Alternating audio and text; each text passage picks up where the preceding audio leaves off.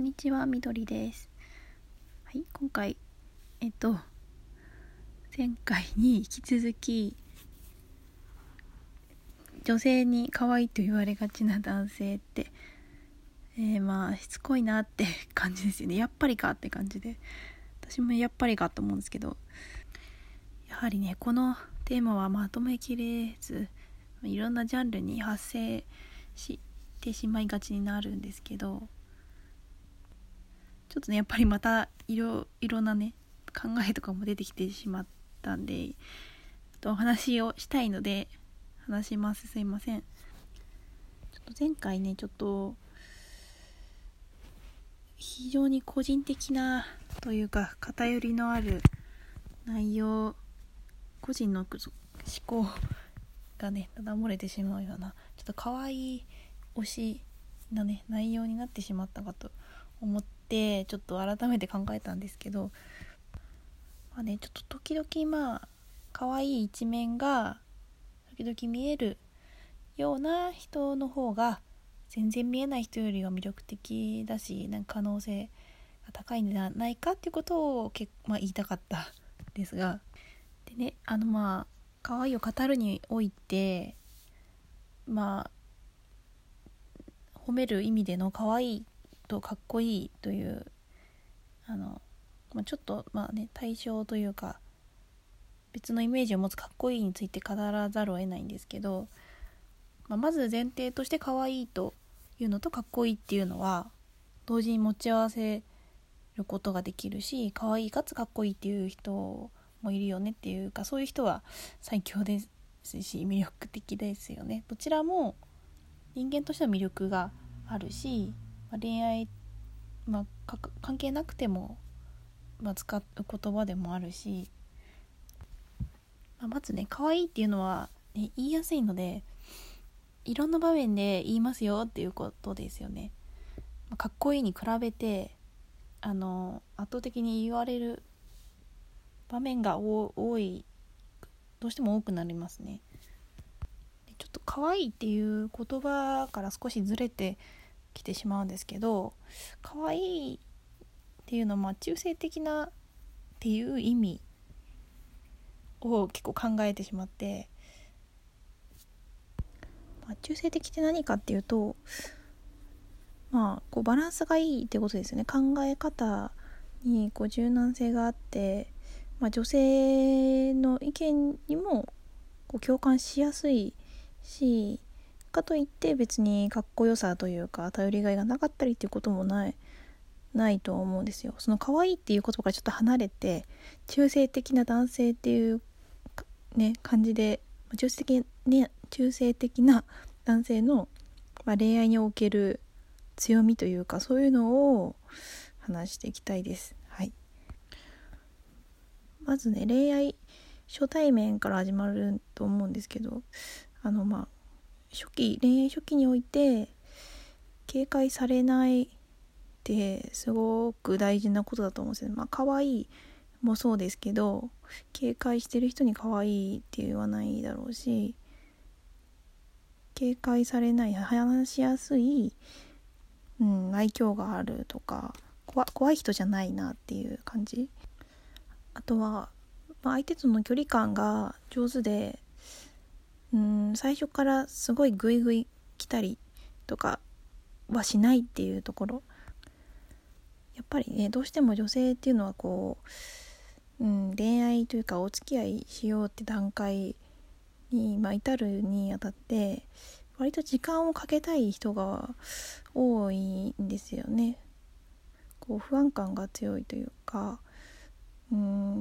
やこの人はどういう人なんだろうっていう見極めるのってそんな1回2回では分からないし、やっぱり気持ちにエンジンがかかるのも、どちらかというと男性よりもゆっくりなのかなっていうか、歩幅がゆっくりというか、好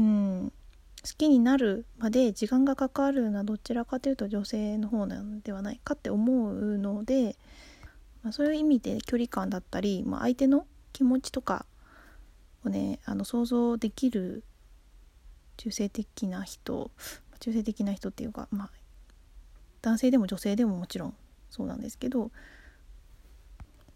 警戒されてしまうとそこでもう終わってしまうので、ね、どんなに相手のことがね好きだとしても相手がにちょっと無理だなって思われてしまったら終わってしまうので、やっぱ内面を知っていくとね、やっぱりそのあんま、ルックスも大事かと思いますが、そこまでルックスをねそんなにすっごい好きってわけではなくても、こうね相手の内面を知ることによってなんかこう素敵に見えてきたりすることって男女問わずあるかなって思うんですけど、そうやってこう内面を見てもらえたりとか内面を見るために時間をかけるっていうのは、その後のね恋愛においてもね、長期的なことを考えても良いんじゃないかなって思いますね。で、かっこいいのを持つイメージで、これはもう完全に個人的なね意見なんです。例えばこう憧れの男の先輩をねちょっと物陰から見てるイメージで、ちょっと古いかもしれないんですけど、完全にイメージですが、あんまりこうコミュニケーションを取ったことがないけども、なんかルックスが好きでこう話しかけられないで終わるみたいなイメージみたいなのが私はちょっと思い浮かんだのがあって、それはもうコミュニケーションを取らずに終わるっていうのが多くて、もちろんねそのかっこいい人の中身はすごい素敵かもしれないしわからないんですけど、やっぱり親しみがあってこう話しかけやすいとか愛嬌があるっていうところはやっぱり、ね、その分ね接点が増えるし、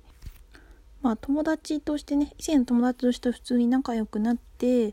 から恋愛関係に発展するっていう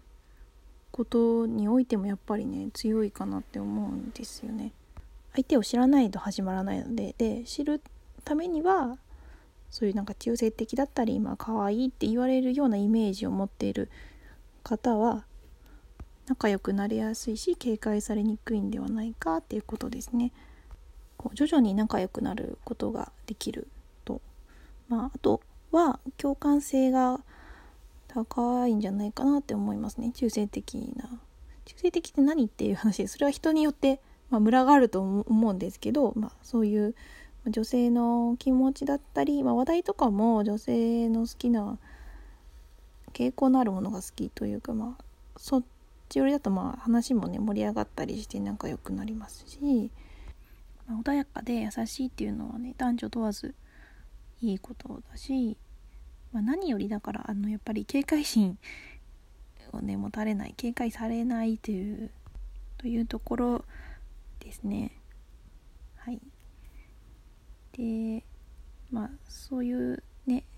前回のテーマのような男なのに可愛いって言われてしまうけどっていう風に悩む人ってどういう人なのかなって思ったんですけど、割とだからこう自分は男だからこういうふうであるべきとか、こう自分の目指す理想の男性像がかっこいいよりでっていう方なのかなっていう感じなんですが、